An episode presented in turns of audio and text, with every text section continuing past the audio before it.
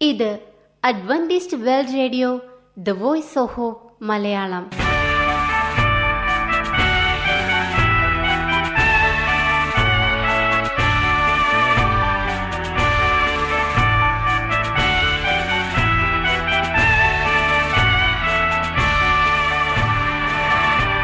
നിലയ്ക്കാത്ത ദൈവസ്നേഹത്തിന്റെ ശബ്ദപ്രപഞ്ചത്തിലേക്ക് ഞങ്ങളുടെ എല്ലാ പ്രിയപ്പെട്ട ശ്രോതാക്കൾക്കും സ്വാഗതം. ഞാൻ ഷാനി ബിനോയ്.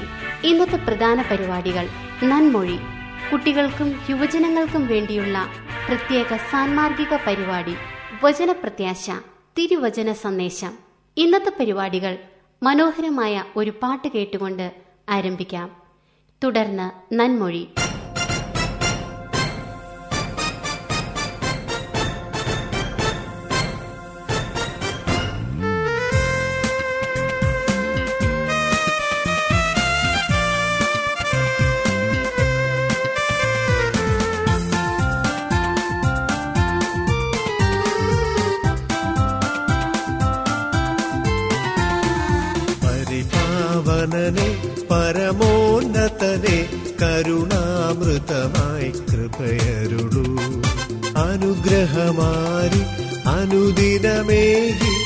വചനാമൃതമായി വരമരുളൂ പരിപാവനനെ പരമോന്നതനെ കരുണാമൃതമായി കൃപയരുളൂ.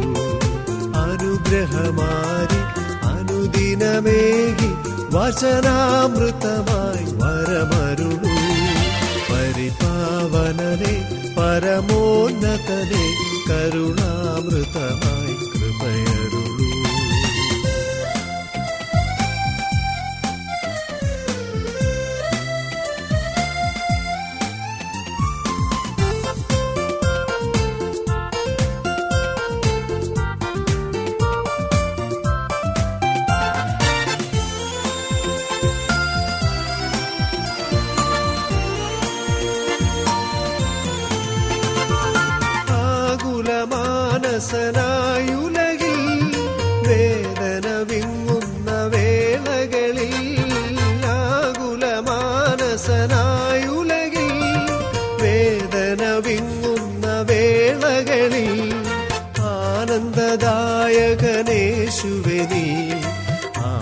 ആതങ്കമാകയകത്തിടണേ ആനന്ദദായകനേശുവെ നീ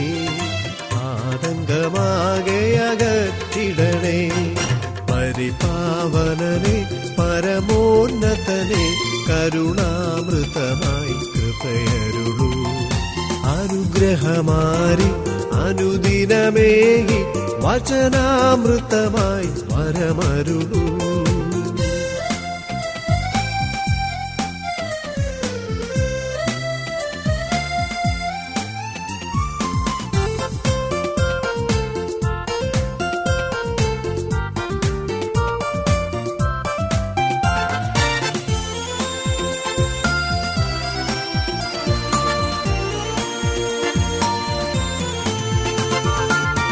കാറും കോളുമേറി മൂടിടുമ്പോൾ കന്മഷഭാരവുമേറിടുമ്പോൾ കാറും കോളുമേറി മൂടിടുമ്പോൾ കന്മഷഭാരവുമേറിടുമ്പോൾ പാപവിമോചകനേശുവെ പാപശാപങ്ങളകറ്റിടണേ പാപവിമോചകനേശുവെ പാപശാപങ്ങളകറ്റിടണേ പരിപാവനനെ പരമോന്നതനെ കരുണാമൃതമായി കൃപയരുളൂ. അനുഗ്രഹമാരി അനുദിനമേകി വചനാമൃതമായി പരമരുളൂ പരിപാവനനെ പരമോന്നതനെ കരുണാമൃതമായി കൃപയരുളൂ. അനുഗ്രഹമാരി അനുദിനമേകി വചനാമൃതമായി പരമരുളൂ. പരിപാവനനെ പരമോന്നതനെ കരുണാമൃതമായി കൃപയരുളൂ. പ്രിയപ്പെട്ട ശ്രോതാക്കളെ താൽപര്യകരമായ പ്രവർത്തനത്തിന്റെ സ്ഥലമാണ് സ്വർഗം. എന്നാലും ക്ഷീണിതർക്കും ഭാരം ചുമക്കുന്നവർക്കും വിശ്വാസത്തിന്റെ നല്ല പോർ പൊരുതിയവർക്കും അത് ഒരു മഹത്വമേറിയ വിശ്രമമായിരിക്കും. യുവത്വവും അമർത്ഥതയുടെ ഉത്തേജനവും അവരുടേതായിരിക്കും. സാത്താനും പാപത്തിനുമെതിരെ അവർക്ക് ഇനി എതിരേടേണ്ടതുമില്ല. ഈ ഉന്മേഷവാന്മാരായ വേലക്കാർക്ക് നിത്യമായ വിശ്രമമെന്നത് മുഷിപ്പിക്കുന്നതായിരിക്കും. അതവർക്ക് ഒരു സ്വർഗമായിരിക്കുകയില്ല ഏത് നിവാസികൾക്ക് ഉദ്യാനപാലനം ഭരമേൽപ്പിക്കപ്പെട്ടിരുന്നു? അത് ചിട്ടപ്പെടുത്തി സൂക്ഷിക്കണമായിരുന്നു. അവരുടെ ജോലി മുഷിപ്പിക്കുന്നതായിരുന്നില്ല.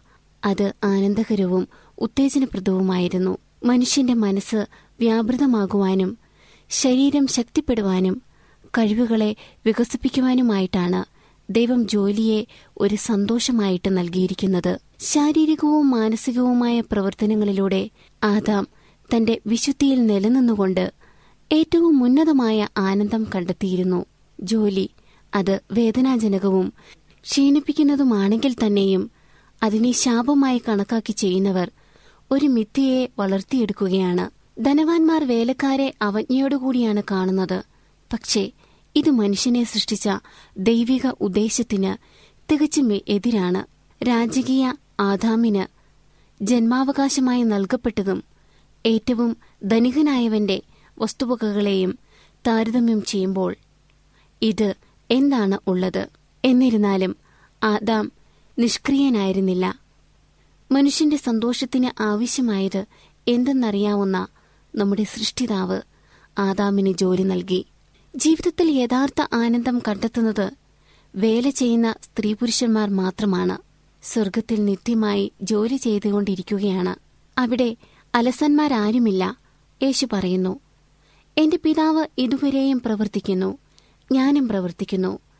നമുക്കുവേണ്ടി ഭവനം ഒരുക്കപ്പെടുകയും അന്ത്യകാഹളം ധ്വനിക്കുകയും ചെയ്യുമ്പോൾ നാം മലസരായി പ്രവർത്തനരഹിതമായ അവസ്ഥയിൽ ആനന്ദിക്കുക എന്നത് അസാധ്യമാണ്. നമ്മെ വേലക്കാരായാണ് ദൈവം ചമച്ചിരിക്കുന്നത്. അലസനായിരിക്കുന്ന മനുഷ്യനേക്കാൾ സൃഷ്ടിയുടെ ഉദ്ദേശത്തിന് നന്നായി ഇണങ്ങുന്നത് തന്റെ കഷ്ടപ്പാടിൽ കഠിന പ്രയത്നം ചെയ്യുന്ന മനുഷ്യനാണ്. ദൈവം സദാ പ്രവർത്തിക്കുന്നവനാണ്. ദൂതന്മാർ വേലക്കാരാണ്. അവർ മനുഷ്യർക്ക് വേണ്ടിയുള്ള ദൈവത്തിന്റെ ശുശ്രൂഷകന്മാരാണ്. പ്രവർത്തനരഹിതമായ ഒരു സ്വർഗത്തെ കാത്തിരിക്കുന്നവർ നിരാശരാകും. അലസതയെ താലോലിക്കുവാൻ സ്വർഗീയ സമ്പദ് വ്യവസ്ഥ അനുവദിക്കുന്നില്ല. എന്നാൽ അധ്വാനിക്കുന്നവർക്കും ഭാരം ചുമക്കുന്നവർക്കും ആശ്വാസം വാഗ്ദാനം ചെയ്യുന്നുണ്ട്. വിശ്വസ്തരായ വേലക്കാരിയാണ് അവരുടെ പ്രയത്നങ്ങളിൽ നിന്നും കർത്താവിന്റെ സന്തോഷത്തിലേക്ക് സ്വാഗതം ചെയ്യുന്നത്. യോഹനാന്റെ സുവിശേഷം അഞ്ചാം അധ്യായം പതിനേഴാം വാക്യത്തിൽ ഇപ്രകാരം പറയുന്നു. എന്റെ പിതാവ് ഇന്നുവരെയും പ്രവർത്തിക്കുന്നു ഞാനും പ്രവർത്തിക്കുന്നു. ഈ വാക്യത്താൽ ദൈവം നിങ്ങളെ ഓരോരുത്തരെയും അനുഗ്രഹിക്കുമാറാകട്ടെ. ആമേൻ. ഇന്നത്തെ നന്മൊഴി എല്ലാ പ്രിയപ്പെട്ടവർക്കും ഇഷ്ടമായി എന്ന് കരുതുന്നു. നിങ്ങൾ കേട്ടുകൊണ്ടിരിക്കുന്നത് Adventist World Radio the Voice of Hope Malayalam. ഇനി വചനപ്രത്യാശ. മറ്റൊരു ആത്മീയ ഗീതം കൂടെ കേൾക്കാം. തുടർന്ന് വചനപ്രത്യാശ.